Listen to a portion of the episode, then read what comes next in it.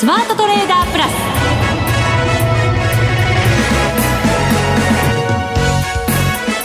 全国のリスナーの皆さんこんにちは。内田まさです。この時間はザ・スマートトレーダープラスをお送りしていきます。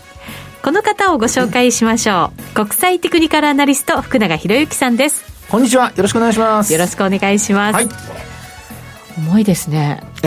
やいや体重の話じゃないですよね。体重ではないです。体重じゃないですよ内田さん軽そうですもんね、はい、そうです。そんなに軽くもないです。いやいやいやその正直に言わなくてそうですか。どうやってごまかそうと思いましたけど。まあ、正直かどうかも分かんないんですけど実は。まあそこでですね、はい、重たいといえば、まあ株式市場株価とそれしかないんですけどね、本当は。まあこの番組的にはね。はい、そうですよ。えー、で、まあ昨日が、まあ、あのー、ちょうど半年、はい、カレンダーベースでは半年過ぎたところで、で、なおかつ、あの、まあ企業の活動ベースで見ますと、やっぱり3月期決算企業が多いので、まあ、そういう意味では第1クォーターがちょうど終わったところということですかね。はい、そうですね。で、今日からは、まあ、カレンダーベースではちょうど年後半スタート。はいそして、えー、まあ、企業活動で言えば第2四半期のスタートということで、だいぶ、あの、まあ、スタートという意味では両方重なってるスタートで、ちょっとこう、流れが変わるんじゃないかな、的な、気合というか、期待というか。そうですね。ね。本来だったら心機一転、頑張るぞ、はい、的な。ところがですよ、本当にあの今の内田さんのね重たいっていう話の通りで、うん、で売買高売買代金ともにまたまた減少してしまいまして。そうなんですよ。このところやっぱりちょっと少なめにはなってきてますよね。2兆円切る日もパラパラ出始めました。ね本当その通りですよね、えー、で上値が重たいっていうところですからあの通常まあ少ない売り物であればあの少しこう商いが膨らめばすぐ吸収してですね。そうかこなせるんですね。はいこなせるとこなんですが、えー、まあ、日経平均もトピックスもどちらもちょっと上値が重たいと。あの商いも薄くなってて、うん、で薄商いなのに上値が重たくて、まあ、そのままあの株価も、えー、ちょっとこう水準がじわじわ切り下がってくるという、はい、はい、ですからあの売り物が少ないにもかかわらずなおかつ買い物も少ないっていうですね。ちょっとあのまあ、よくその夏枯れとかって言いますけど、なんかいつもと違う7月相場のような、なんかそんなイメージですかね。夏枯れ相場っていうにはちょっと早いですか？いやもう早すぎるぐらい早いんじゃないですか。そうですよね、えー、まあ、大体いつも言われるのはその例えばほら甲子園が始まるとか よくね、えー、ましたよね。ね夏のイベントが始まる頃に、えー、あのまあ、皆さんそっちにね気を取られてというか、まあ、見ててトレードをするあの回数が減るとか言ってましたけども、うん、まあ、一方であの夏休みになると逆にあの個人のトレーダーの方が、まあ、活況の時ですけどね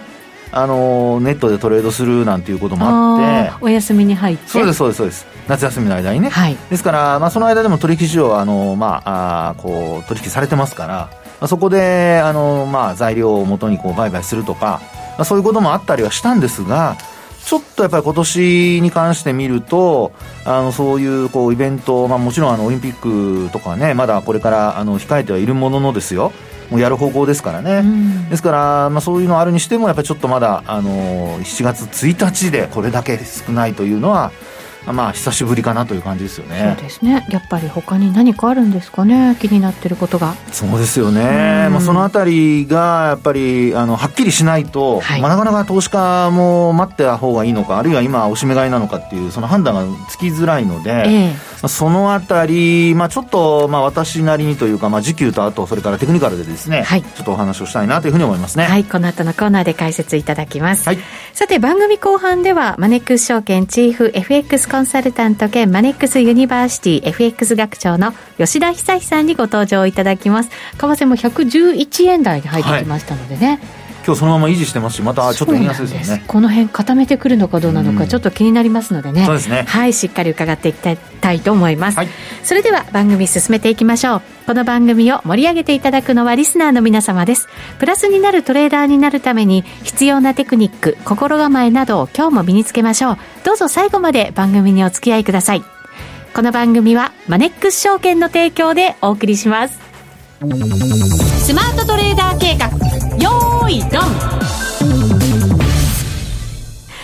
ささあ、それではまずは福永さんに、はい、えー、株式相場の分析いただきましょう。日経平均、改めて84元49銭安の28,707円飛び4銭で終わっています。今日も84円安ということですけれども、はい、ここまでで4日続落ということなので、だからなんとなくちょっとね、もやもやした感じがするのかもしれませんけれども。そうですね。はい、まあ今週に入って、ですから、まあ1回も上がってないってことですもんね。はい。で、トピックスは、まあ一応、まあ3日続落ですので、月曜日、まあ、あの、上昇する場面があったわけですが。3ポイントプラス。ね、3ポイントで。で、日経平均はもう4日続落ということでですね、まあ、値動き的には、なんかこう、じわじわじわじわ、あの、株価水準が切り下がってきているという状況ですかね。はい。で、まあ、あの、要因として考えられるものっていうことで言うと、まあ、一つは、例えばですけど、商いが薄いっていうところを考えるとですね、はい、あの、よく、こう、例えば信用取引の改ざんの増加だとか、はい。はい。まあ、あの、今はですね、水準的にはそれほど、あそれほどというか、あの、えー、少なくなくてですね、逆に。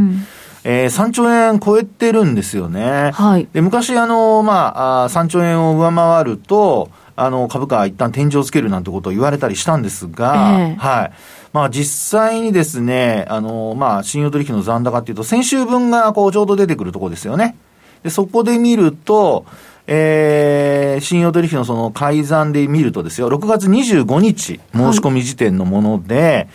改ざん高が3兆3643億円。うんで、まあ、減少、増減で見るとですね、一応476億円減少していると。これ結構このところ3兆円超えてることって多かったですもんね。ずっと3兆円超えてます。すね、はい。で、あの、減少もなんと4週ぶりの減少ということで、これまでずっと増えていたというのが、まあ、言ってみればこう株価が、こう、なんでしょうね、持ち合いの中で残高が増えてるってことなので、ええ、で、あの、利食チャンスが逆に言うとあんまりないんですよね、これね。そうすると、いずれか、まあ、いずれは、その、売り、圧力になってしまうということになりますよね。そうですね。であと、あの、売り残高の方なんですけど、えまあ、こちらは、あの、買い戻しの要因になるということで、はい、まあ、下支えとか、あるいは、まあ、押し上げにつながってくれるっていうところが期待される、まあ、残高になりますけど、こちらに関しましては、あの、341億円、まあ、増えていて、はい。えー、8049億円。うん全然桁が違いますね。違いますね。ね。同じぐらいだったらね、なんかいいですけど。いいですよね。まあよくあの、取り組みがいいと言われるやつですよね。はい、で、あの、こちらの方は、あの、増加なんですけど、まあこれはあの、3週ぶりと。はい。はい。で、まあ残高のその、まあ過去、直近で一番多かったところ、例えば売り算。これはあの、えっとですね、3月26日というのがうち、うん、売り算が一番多くて、直近でですよ。あの、9781億円だったんですね。はい。それ以来の、まあ、水準ということになりますかね。ええー、ですから、ちょっとですね、まあ、時給、あの、まあ、個人の方がおそらくメインだと思いますね。この信用取引になりますと。はい。で、やはり、こう、上に行きそうだ、あるいは、こう、これまでおしめ買いで、あの、成功してきたっていうパターンがありますから、まあ、そういう意味ではそこで、あの、まあ、あおしめ買いをしたと。で、先週も、まあ、改ざんは若干減ってはいるものの、それまでの積み上げ分というのがあって、ええー、まあ3兆、その前ですと3兆4000億円ぐらいあったってことになりますが、うん、476円減少してますからね。それを足すと、あの、3兆4000億円ぐらいっていうことになりますので、まあそういったところを考えますと、結構改ざん積み上がってるかなっていう感じはしますね。うんはい。で、あの、そうした中で商いが、まあ実際のその取引所の商いが減ってくるとなれば、えー、まあ、やっぱり先ほどおじさんの話にあったように、あの、少し何か悪い方向にこう動き始めると、まあ、あの、まあそうですね、評価損が膨らんだり、あるいはその評価損が膨らむのを嫌がって、あの、いわゆるそのロスカットしたりというところになっていきますから、はい、まあちょっとやっぱり需給の面で、その残高、信用残高っていうのが、やっぱりちょっと見ておいた方がいいかなという感じはしますね。うん、で、あと今週なんですけどね、今週やっぱり今話にあったように、4日続落じゃないですか。はい、ね、日経平均。で、トピックスも3日続落でしょこの間にまたひょっとして増えていたらどうなるかです。はあね、商いが薄い中で、あの、改ざんが増えてるってことになると、えー、まあ、現物株売って信用で買ってるみたいな、そういうことが考えられますよね。で、そこで、あの、信用の改ざんが、まあ、まあ、仮にですよ。来週火曜日出てきます。火曜日の引け後にね。そこで、またまた改ざんが膨らんでるとなると、まあ、例えばこ、あの、先週減った分以上に、今週膨らんでると。いうふうになると、やっぱりあの皆さん、おしめ買いにこう入ってはいるもののですよ、株価的にはじわじわ下がってきているので、まあ、あの来週反発すれば別ですけども、えー、少しやっぱり損益状況も悪くなってくる可能性があるかなというところでしょうかね。はい、そうすると、ちょっとね、やったり、マーケットにはマイナスの影響の方が大きくなってしまうぞというのが需給関係。そうですね、需給的には今お話したようなちょっと、あの、心配な点がありますよね。はい。はい。それをやっぱりテクニカル上も現れてるんでしょうね。いや、もうその通りでしてですね、えー、あの、今日、まあ、下落、日経平均もトピックスもしているんですけど、日経平均はもう、あの、今週の、そうですね、えー、火曜日から、あの、窓開けて下落して始まったところから、もうあの25日線、あと5日線も両方下回っちゃってるんですよね。はい。で、まあその上に、5日と25の上に75日線がありますから、今のところ、その短中長期って言われる5、25、75の3本の移動平均線全部下回っちゃってるという状況ですね。はい。で、あとトピックスに関しては残念ながら、今日の下落でですね、まあ4ポイントしか下落してないんですけど、もうすでに25、75、5日という、まあ、3本、こちらも日経平均と同様に下回ってしまったという状況ですね。トピックスの方がね、保ってましたからね。そうなんです、そうなんです。はい。ですから、あの、市場全体で、こう、しっかりした値動きになっているところで、まあ、日経平均がまず、あの、移動平均線3本下回り、そしてトピックスが下回り、で、いつもお話しする最後の鳥で、いつも先行指標としてお話しするのは日経400なんですけど。400じゃないじゃない。400、500。500、500。先週500ね、取り上げて、なんか、要点したっておっしゃってたじゃないですか。要点してますよ。はい。はい。で、あのー、こちらもですね、あの、日経500は、実は5日線は下回ったんですけど、あの、25日線と75日移動平均線は上回った状態が続いております。はい。はい。ということで、ええー、まあ、あの、大きく崩れてないというところは、まあやっぱりこの日経500、あのー、まあ、一部のその日経平均の銘柄と、それからやっぱりトピックスの主力銘柄ですかね。まあ、そういったところがこう含まれている銘柄が、あ銘柄群がですね、えー、なんとか持ちこたえていると。ですから、こちらまで、あのー、ちょっと引転とかですね、あるいは75日移動平均線下回るような状況になりますと、ちょっと、まあそうですね、あの、値幅を伴う下落で、これがまあ短期的なものであれば全く今回の問題ないと思うんですけど、はい、ちょっと続くなんてことになると、あの、トレンドがちょっと下向きに流れが変わる可能性が出てくるんですよね。そこがやっぱり一番ちょっと心配なところではありますよね。はい。これ、すっごい短期目線で見ると、はい、日経平均とかトピックスって、三尊天井とかになってません？あら。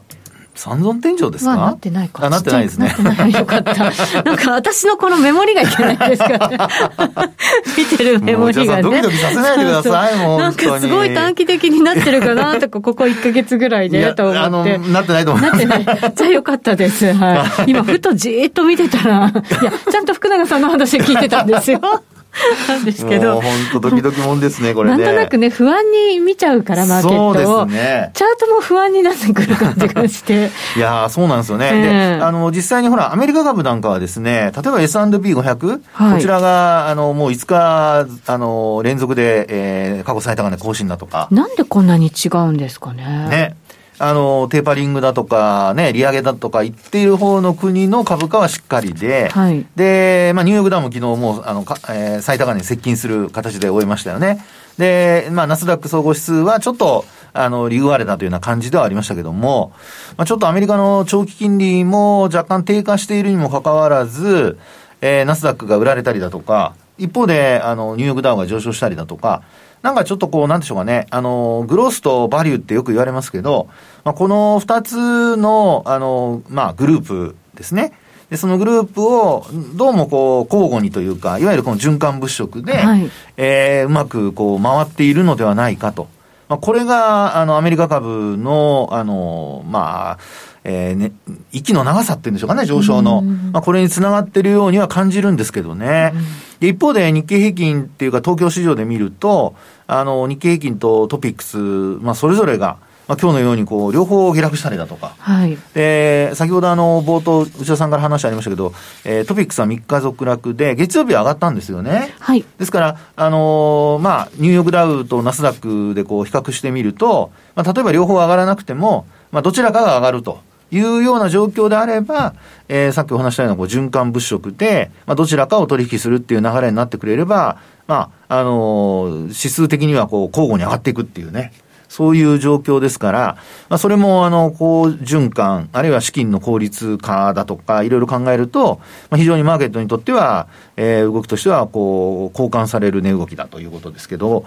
両方下がっちゃうってなるのが一番やっぱ困りますよね。いや、そうですね。はい。あの、雇用統計なんかも発表されますので、そのあたり気にしてるのかなと思いきや、アメリカの方では強いわけですから、はい。日本株だけを慎重に見てるのか、それとも別な理由があるのか。そうですね。まあ、ですから、日本株の独特の要因として考えられるのは、まあ、株価的にはですよ、あの EPS が上昇して PR も低下してますから、はい、あとはその信任というか、あの、まあ、買い安心感とかよく言いますけど、まあ、そういったものが出てくるかどうかっていうところで、やっぱりこれからのね、さっきも話した第二四半期が始まる中で、第一四半期の決算発表、例えば進捗率だとか、まあ、そういうところがやっぱりあの投資家の注目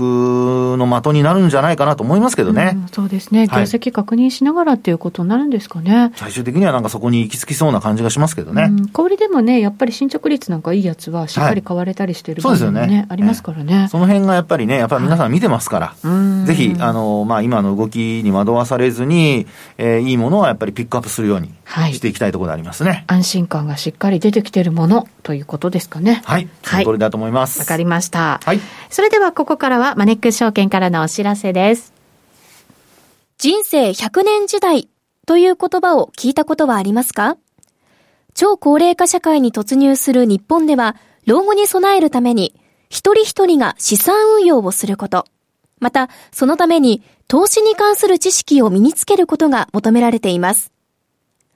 この度、マネックス証券では、投資を始める前に押さえておくべき基本を一挙にまとめて学び、自身の知識として身につけることができる講座をご用意いたしました。その名は、マネユニアカデミー、ゼロから学べる米国株コース。最高値を更新し続ける米国株はなぜ強いのか。また、アップル、コカ・コーラの決算書の見方。勝ち続けるために必要なメンタルの管理法などについて、15回分の教科書と動画、メールでのお問い合わせサポートを活用して、いつでもどこでも学習いただけます。動画講師として、マネックス証券、チーフ外国株コンサルタント兼マネックスユニバーシティシニアフェローの岡元兵八郎も登場します。あらゆる情報からご自身の知識で投資判断できるようになりませんか？マネユニアカデミーは有料の講座です。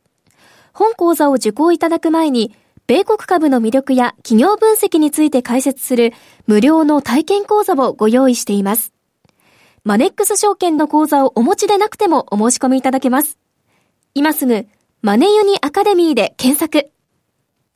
マネックス証券株式会社、金融商品取引業者関東財務局長、金商第165号。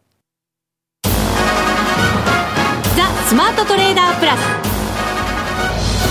今週のハイライト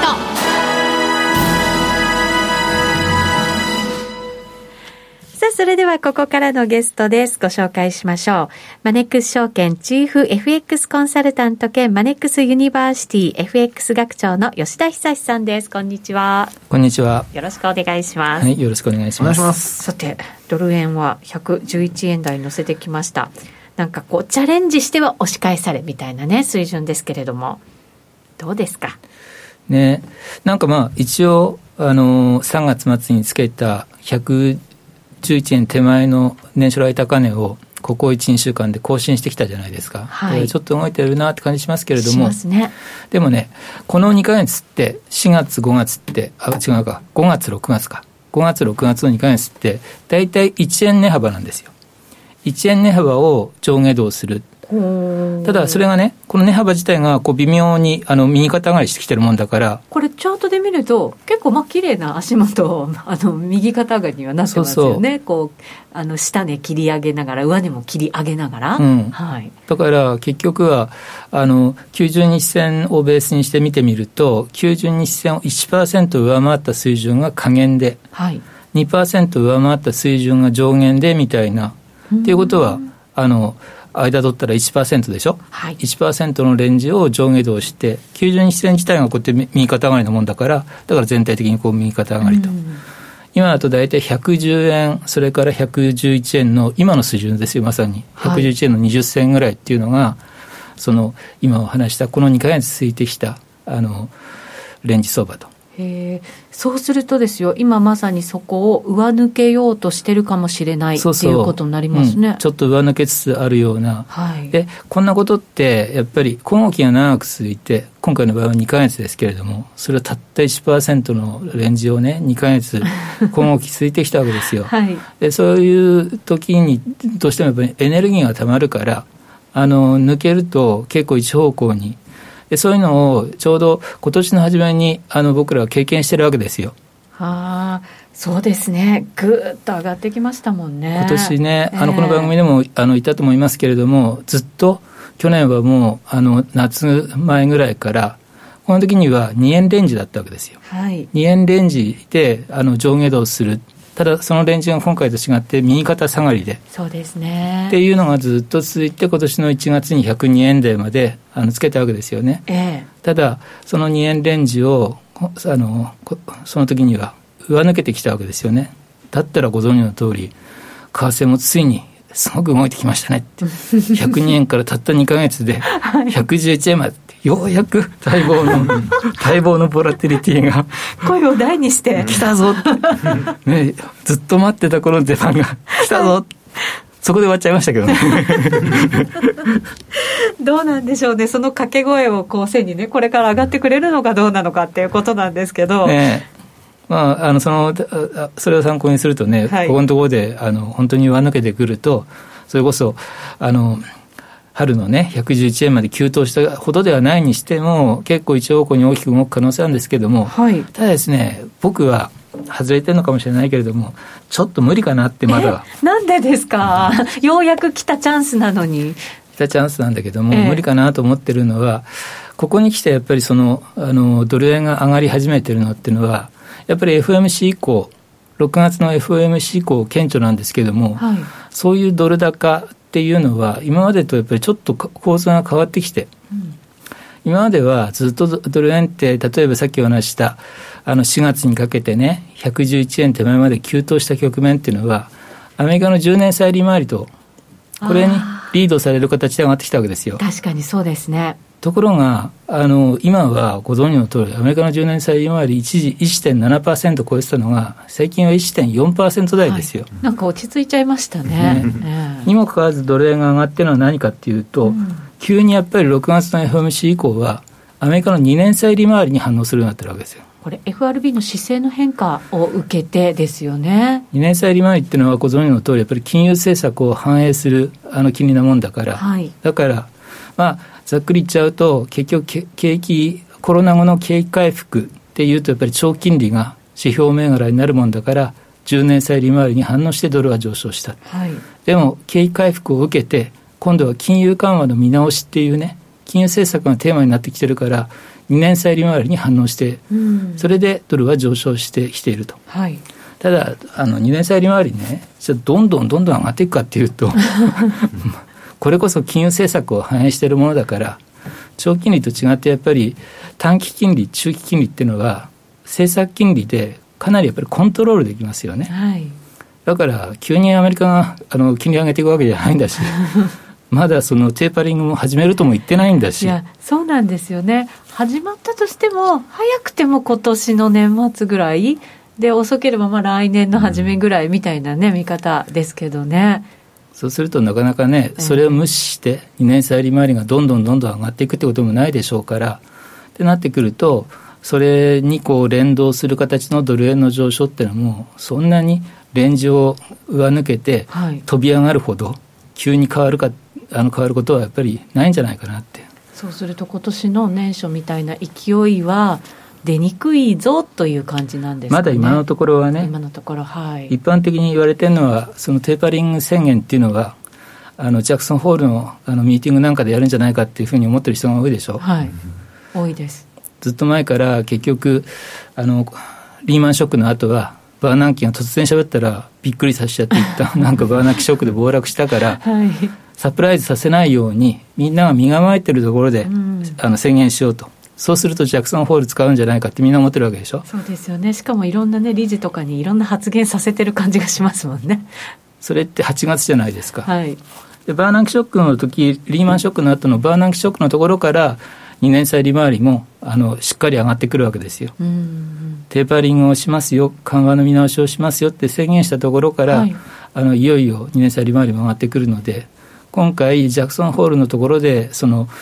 緩和見直し宣言をね、したとすると、2年債利回りがさらに上がってくるのも、その頃からだろうなと。そうすると、じゃあ、ドルが上がってくるっていうのも、その頃をタイミングとして、はっきりなんか見えてきたところからっていう感じなんですかね。ということじゃないですかね。う